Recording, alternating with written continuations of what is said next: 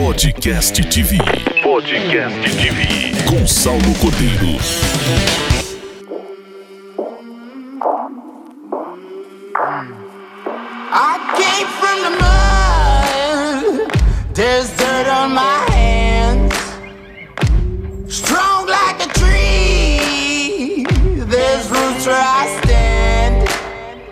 Galera! Está no ar o Podcast TV, um podcast para quem vive em outras frequências. Meu nome é Saulo Cordeiro e ao meu lado está Renato de Lelo, um convidado aí nota mil, meu cliente, meu amigo. Renato, seja muito bem-vindo aí no Podcast TV. Olá galera, tudo bem com vocês? Vamos que vamos, Saulo! Show de bola, galera. O Renato ele é administrador e corretor de imóveis e hoje o Renato vai contar um pouquinho da sua história, vai contar um pouquinho pra gente aí de como que funciona o mercado, vai nos dar informações importantes para você que quer investir em imóvel, para você que quer se tornar um investidor e para você também que tem um sonho de realizar aí o sonho da casa própria, né? Isso aí, Saulo, nós vamos trazer aqui informações preciosas para todos os nossos ouvintes. Pra gente começar esse bate-papo aqui, ó, eu gostaria que você falasse um pouco de você. Quem é o Renato? Qual que é a sua história? Como que você se tornou administrador e como que você se tornou corretor de imóveis? Eu sou nascido na cidade de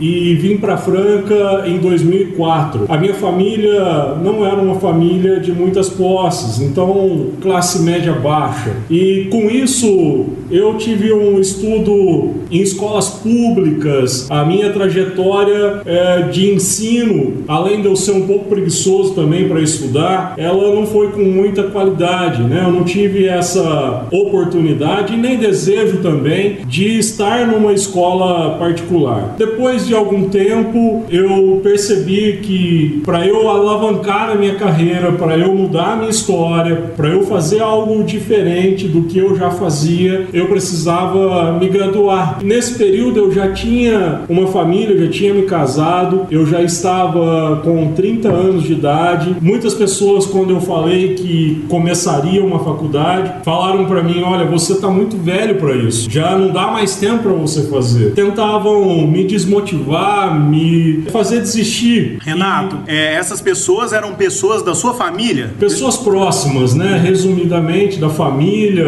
pessoas que a gente muitas vezes acha que são amigos, né? Que convivem conosco no nosso dia a dia. E qual que foi o, o pensamento, o sentimento quando esse pessoal chegou com essa nota para você? É, é uma decisão, sempre uma decisão pessoal. Você pode ficar no lugar que você está, ou você pode ir além, mas a decisão é sempre pessoal. Nunca você pode deixar de fazer algo por causa da opinião do outro. Porque se você depender da opinião do outro, muitas vezes você não vai sair do lugar que você está. Show de bola. E aí você decidiu fazer a faculdade de administração, foi até lá que a gente se conheceu, né, Renato? Sim, na época o Saulo foi um professor, a gente eh, se identificou, terminava as aulas, eu conversava com ele e a gente criou ali um relacionamento, uma amizade que dura até os dias de hoje. É que o Renato, ele era um aluno ali, né, muito concentrado, ele atribuía muito valor aí ao ensino superior, tanto que ele fazia isso, ele aproveitava o máximo, né, Renato? Terminava as aulas, você chegava lá no final da aula, ainda ficava mais uns 5, 10 minutos ali comigo, tirando dúvida, comentando algumas informações relacionadas ali ao, ao tema, disciplina que eu ministrava, né? É, o que eu quero falar para vocês é o seguinte: eu estava num momento da minha vida ao qual eu não tinha dinheiro para pagar a faculdade. Eu precisei de, de grana emprestada para eu ingressar à faculdade, com muita dificuldade para pôr combustível no carro para ir até a faculdade. Imagina se eu poderia perder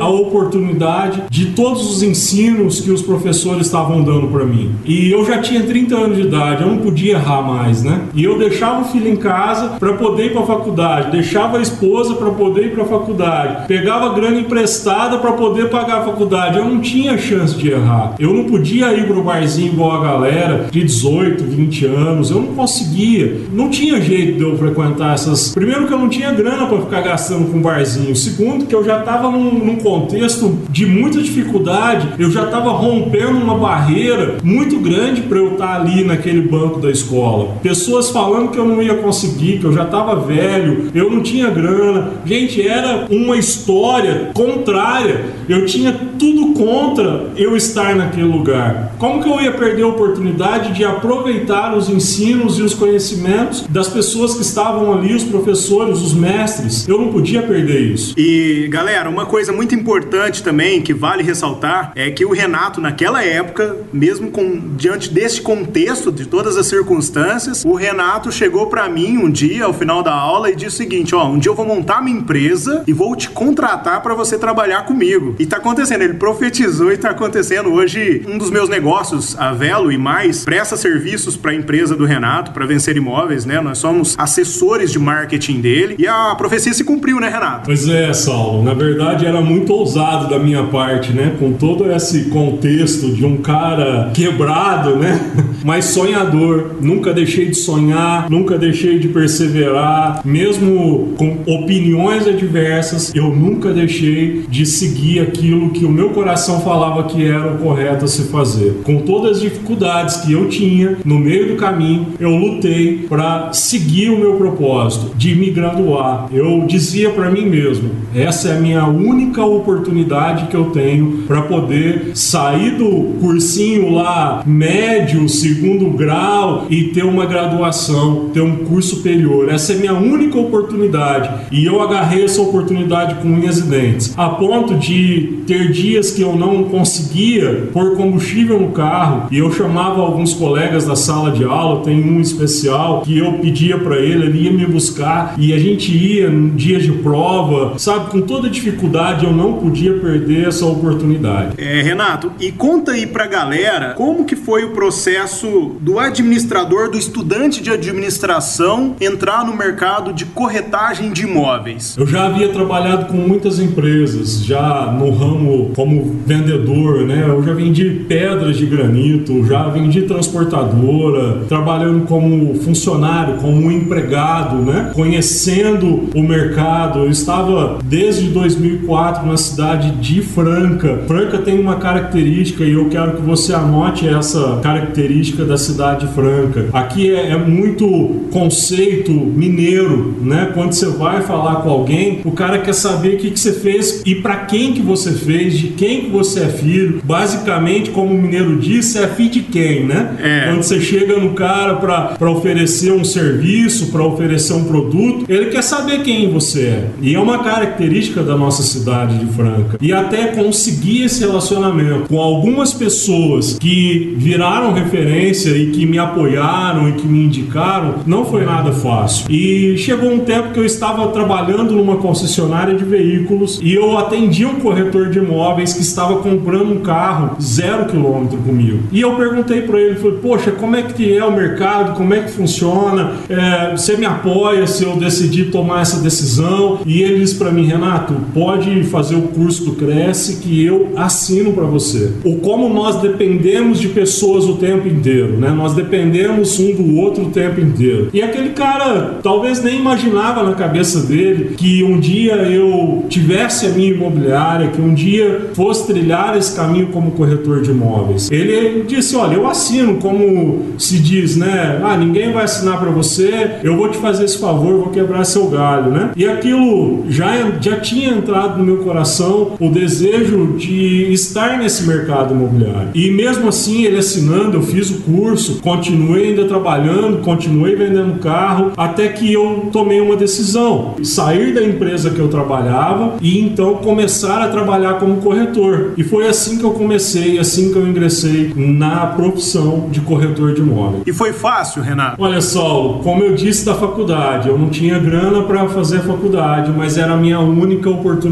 Da mesma forma, eu fiz com a minha carreira como corretor quando eu comecei. Eu não tinha é, como errar mais, eu já, já tinha passado aí dos 30 anos de idade e eu precisava fazer algo que realizasse a minha vida de forma profissional. Não porque eu estava trabalhando num emprego por causa do salário ou que eu estava trabalhando numa grande empresa para satisfazer às vezes o meu ego de estar numa grande empresa ou às vezes para satisfazer a vontade da minha esposa por causa de uma estabilidade financeira. Eu queria algo para mim, né? E aí eu tomei uma decisão. Eu pedi para a última empresa que eu trabalhava me dispensar a fim de que eu pudesse receber o seguro-desemprego e pegar o acerto. E a gente fez um acordo, eles me pagaram, é, me deram lá o acerto e me deram um seguro-desemprego. E aí eu saio, eu tinha um Celtinha verde 2001 e saio da empresa todo felizão no final do ano, passei Natal, passei Ano Novo. Quando foi em janeiro de 2012, eu falei assim: agora vou começar a trabalhar como corretor. Naquela época era muito comum fazer anúncio de jornal para captação de, de clientes, né, de interessados. E aí Sim. comecei a bater em alguns imóveis, peguei alguns imóveis para vender e todo empolgado, todo animado, né? Mas passou o primeiro mês, nada aconteceu, passou o segundo mês, nada aconteceu e lembro para vocês que eu estava vivendo de seguro-desemprego, que não era muita coisa. Já com aluguel para pagar e com filho pequeno e com esposa. Então não era fácil. Nesse não momento, foi fácil para mim, né? Nesse momento, Renato, você já tinha concluído o curso de administração? Não, não, eu estava cursando administração. Eu estava no mesmo tempo que eu queria mudar a minha trajetória de vida, eu estava fazendo a faculdade de administração e mudei de ramo de atividade e trabalho. Mas você sempre atuou no setor comercial? Sempre no setor comercial, mas eu vendia de tudo, menos imóvel. Sim. Imóvel era algo novo, certo? Então quando eu cheguei lá no terceiro mês e o seguro-desemprego já estava finalizando, o que, que eu fiz? Eu fui lá e coloquei o meu Celtinha 2001 verde para vender na garagem. Pus na garagem, falei, levanto lá 10 mil reais, é um capital de giro, na época eu valia o carro, e vou continuar me esforçando, dedicando ao trabalho como corretor, porque é o que eu quero fazer da minha vida. E aí então tive o apoio da minha esposa, tive o,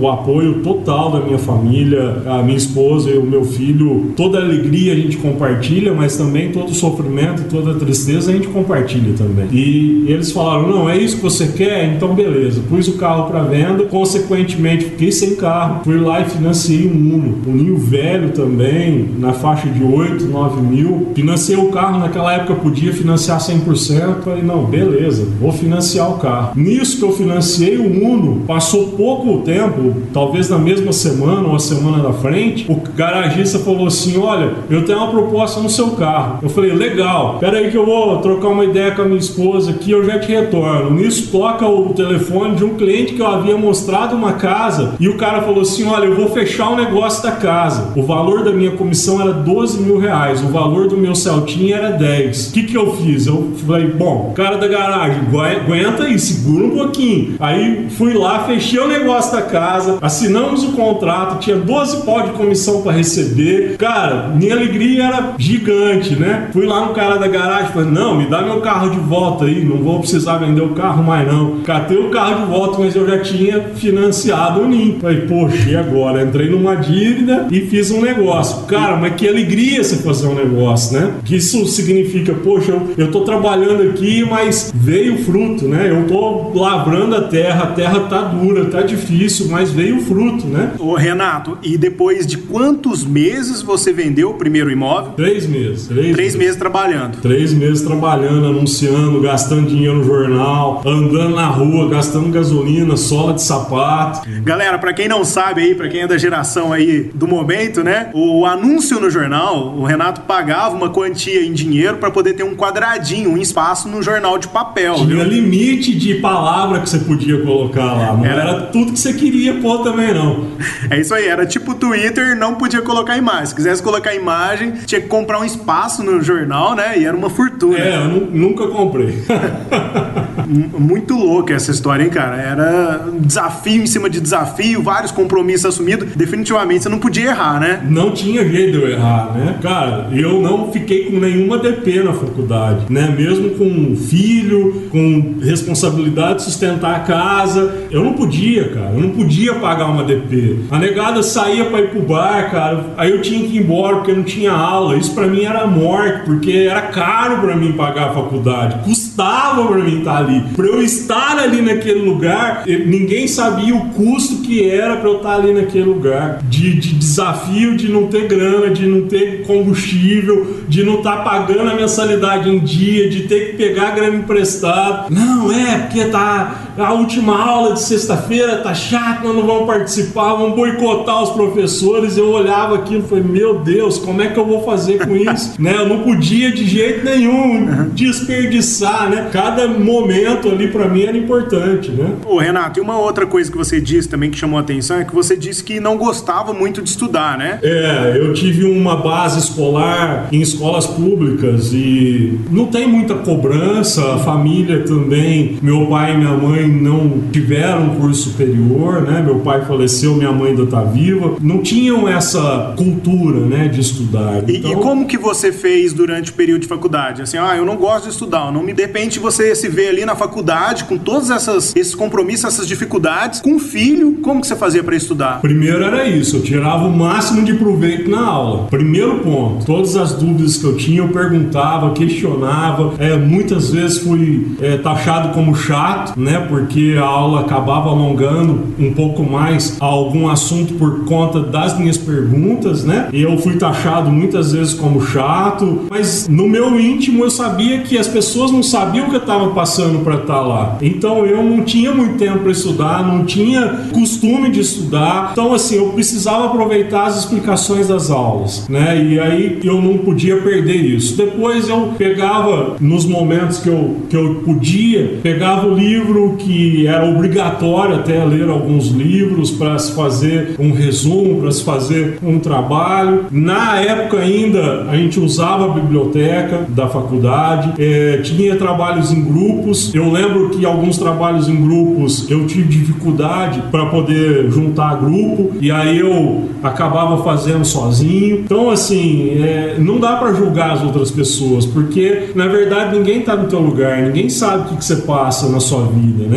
É muito fácil de julgar quem está de fora, né? Olha a sua aparência e, e acha que você está vivendo aquilo. A, a, dificuldade de cada um é, é, diferente da outra, né? Então por isso que é, é, difícil a gente julgar isso. Eu lembro de um trabalho que foi feito até num frigorífico. Nós juntamos um grupo e tal. Ninguém se dispôs aí nesse frigorífico, ninguém se dispôs aí fazer o trabalho. E era um grupo e é sempre assim. No grupo tem um que faz e os outros que põem o nome, né? Sempre fui o que fez porque como eu falei para vocês, eu eu queria mudar a minha vida. Eu queria mudar a minha trajetória. E eu sabia que através da faculdade ia trazer para mim conhecimentos suficientes para que eu pudesse mudar a minha forma de ver a, as coisas, né? E isso realmente me ajudou e me ajudou muito. É, agora falando do mercado imobiliário, qual que é a diferença de quando você começou de 2012 para o momento atual que nós estamos vivendo aí da economia? 2012 ainda existiam casas é, que os terrenos custavam 5 mil reais. Olha que loucura, nós estamos falando de, de quase 10 anos. Eu lembro de casas vendidas aí na faixa de 50 mil, 60 mil. Eu comprei uma casa e paguei 35 mil reais, né? Casa na cidade de Batatais. Olha que loucura. Hoje, um lote popular, hoje, um lote popular de 200 metros está sendo negociado na casa de 100 mil, 120 mil. Um lote popular. Casas, eu, eu quero citar aqui para vocês, no bairro Meireles, por exemplo, as casas eram 200 mil, 250 mil, quando era uma casa muito top era 300 mil reais. Hoje, as casas estão na faixa de 450, 500 mil reais. Então, assim, a mudança do mercado com, com mais imóveis inflacionou, inflacionou muito. No atual momento do mercado que nós estamos vivendo, a pandemia, nós estamos vivendo essa fase do Covid-19, nesse período, em 2019, eu montei uma construtora. Então, desde então, eu sou construtor também, além de corretor de imóveis, construtor. E, e aí, como construtor, eu venho desde 2019, eu pagava o quilo do aço 5 reais. Hoje eu estou pagando 12 reais o quilo do, do aço. É, cimento era 14. Hoje o cimento está 38 reais, 37 reais. Então, assim, mesmo com a pandemia, eu não sei se isso foi uma forma de inflacionar, das empresas aproveitar, né? O que eu quero falar para vocês assim, com a pandemia subiu o material ao invés de abaixar o material, né? Nós estamos com um colapso na economia no sentido de o maior número de desemprego, né? Sobretudo os operários, os trabalhadores aí com carteira assinada é, que tinham uma renda baixa, que compravam imóveis do Minha Casa Minha Vida, agora o plano mudou para o verde e amarelo. Esse pessoal hoje tem grande parte desempregado. E aí com isso nós deveríamos ter, e eu acredito que tem, uma, um estoque de apartamentos, uma quantidade de apartamentos prontos muito grande e com uma demanda pequena, porque perdeu o emprego, como que o cara vai pedir um financiamento para Então- comprar um imóvel? Compreende meu, meu raciocínio? E o contrário, o mercado que era para ter uma queda no valor de imóveis, ele teve uma alta no valor de imóveis porque teve a alta de material, de insumos, de matéria-prima. E a demanda? Então é isso que eu vejo. Hoje a demanda não está tão grande como era no momento em que a economia estava aquecida. Só que mesmo a demanda não sendo grande, os imóveis supervalorizaram. Então assim, eu fico de verdade por entender porque qual que é o, o, o caminho correto, né? Menor demanda, menor procura pela mercadoria, ela tende a baixar o preço. O cara tá com estoque pronto há dois, três anos, ele fez o apartamento, não vendeu o apartamento e ao invés de ele abaixar o preço, ele aumentou o preço. Então esse é o momento econômico na área imobiliária que nós estamos vivendo. Agora, pode ser que o que aconteceu com algumas grandes construtoras, eles já tinham vendido o imóvel na planta, fizeram compromisso com alguns imóveis, sobretudo imóveis de médio alto padrão na cidade de Franca. Vocês podem notar que aumentou muito esse tipo de imóvel na nossa cidade. E como já existia um contrato, um compromisso de construir, o que, que eles fizeram? Eles anteciparam e compraram a mercadoria, e aí sim pode ter acontecido a falta de mercadoria porque o construtor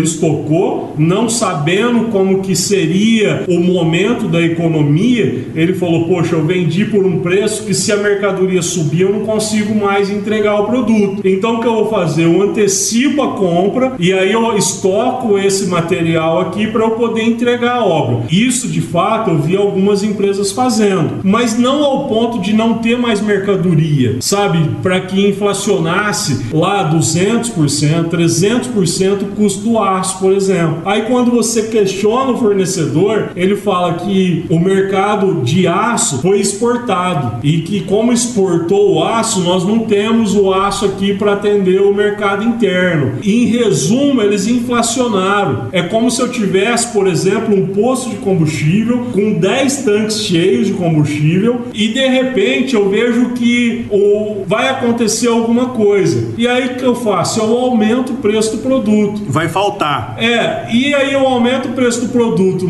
e o cliente compra, eu não vou abaixar mais o preço do produto. Entende? Então é isso que está acontecendo no mercado. Agora eu falo como construtor também, não só como corretor. Eu estou dos dois lados da mesa, né? Eu estou do lado da mesa que é, constrói e estou do lado da mesa que vende, certo? Então hoje eu tenho uma noção de preço de custo de construção e uma noção de preço de mercado de imóvel pronto. O que acontece é que esses caras aqui, como imobiliário agora falando, que tem um imóvel pronto, ao invés dele segurar o preço, ele aumentou o preço porque o imóvel, o imóvel hoje está mais caro para construir porque subiu o material, mas subiu hoje, entende? E eu não vejo o mercado se movimentando com uma demanda de compra, de aquisição dessa forma, de maneira que o cara pudesse aumentar o preço. Ele só aumentou o preço porque ele quer ter mais lucro, quer, quer ter mais ganho e o mercado está comprando. Lógico que não compra com a mesma velocidade, vende menos, mas com uma margem de ganho muito maior. Então eu não sei até onde que isso vai subir essas mercadorias dessa forma, inviabilizando a construção civil, porque a gente faz a conta inversa. Por quanto eu vendo o produto pronto para eu poder se ver se é viável a- a aquisição e construção de um imóvel. Você acredita na bolha imobiliária? Eu acredito que em breve nós teremos uma queda no preço dos imóveis. Esse é o meu ponto de vista. O momento está inverso. Não tem procura e eles aumentaram. E o certo? volume de imóveis disponíveis no mercado? O volume é gigantesco. Tanto que nós temos hoje na prefeitura mais imóveis para aprovação para construção e alguns construtores recuaram por causa do momento por causa do aumento de mercadoria e porque não está tendo uma demanda. Como eu falei, a economia ela não está girando como deveria, exceto alguns setores. Nós temos que ser honestos. Sim. Alguns setores estão ganhando dinheiro na pandemia. Para o mercado Minha Casa Minha Vida, que hoje virou verde e amarelo, é, para o mercado imobiliário num todo, nós estamos construindo para aqueles que já tinham comprado lá atrás. Porque hoje, literalmente falando, muitas fábricas de calçado fecharam as portas. Aqui na cidade, que eram geradoras de emprego, fecharam as portas. Com isso, muitos operários, trabalhadores, não vão ter mais renda. E não tendo renda, como é que ele pode fazer um financiamento? Então eu acredito que não em muito tempo, mas em pouco tempo nós teremos uma queda no preço dos imóveis. Mas essa é a minha humilde opinião. Pode ser que eu esteja completamente errado. Pra gente poder continuar, né? Eu tenho que lembrar aí que você é um administrador de empresas, hoje você administra a imobiliária, a construtora, né? Que você também atua diretamente aí nas finanças da empresa, num departamento de, de suprimentos. E eu queria saber de você, quais são os principais valores aí que você carrega como um empresário, como um empreendedor aí brasileiro, atuante no mercado da construção civil? Primeiro, a valorização das pessoas. Sem pessoas a gente não consegue construir, sem pessoas a gente não consegue fazer nada. Eu tenho que valorizar aqui junto com vocês todos aqueles investidores que acreditam em mim, que colocam seu dinheiro com uma expectativa de um retorno financeiro. E aí eu, como administrador, eu tenho que adquirir um bom terreno, um bom local, eu tenho que fazer um bom projeto, eu tenho que fazer um bom custo para os meus investidores, para eles me pagarem no decorrer da obra. E aí depois eu poder trazer para ele um produto pronto, a venda do produto pronto como imobiliária com uma rentabilidade e um retorno financeiro para ele. Então eu tenho que agradecer desde o empreendedor, do investidor que investe comigo, acredita, coloca lá o seu dinheiro comigo. E aí eu preciso fazer uma boa gestão como administrador. Eu tenho que comprar bem, tenho que decidir a melhor escolha de local, melhor escolha de projeto. E aí eu tenho que contratar uma equipe de mão de obra. Eu preciso dessa mão de obra qualificada, né? Eu não posso ter uma mão de obra de qualquer forma. Eu tenho que escolher bem um arquiteto, tenho que escolher bem um engenheiro, tenho que escolher bem um fornecedor de matéria-prima, de material. Então, todo esse contexto, eu estou envolvido com pessoas. Pessoas. Algumas pessoas me decepcionam no meio do caminho? Sim. Algumas pessoas eu decepciono elas? Sim. Mas as mesmas pessoas, seres humanos, quando eu falo isso, são pessoas, também investem no meu projeto, também acreditam naquilo que eu estou propondo, também tem lucro, também tem resultado. Então, respeitar as pessoas é algo importante. Saber que nós dependemos de pessoas é algo importante. Saber que nós podemos sim decepcionar com pessoas é algo importante.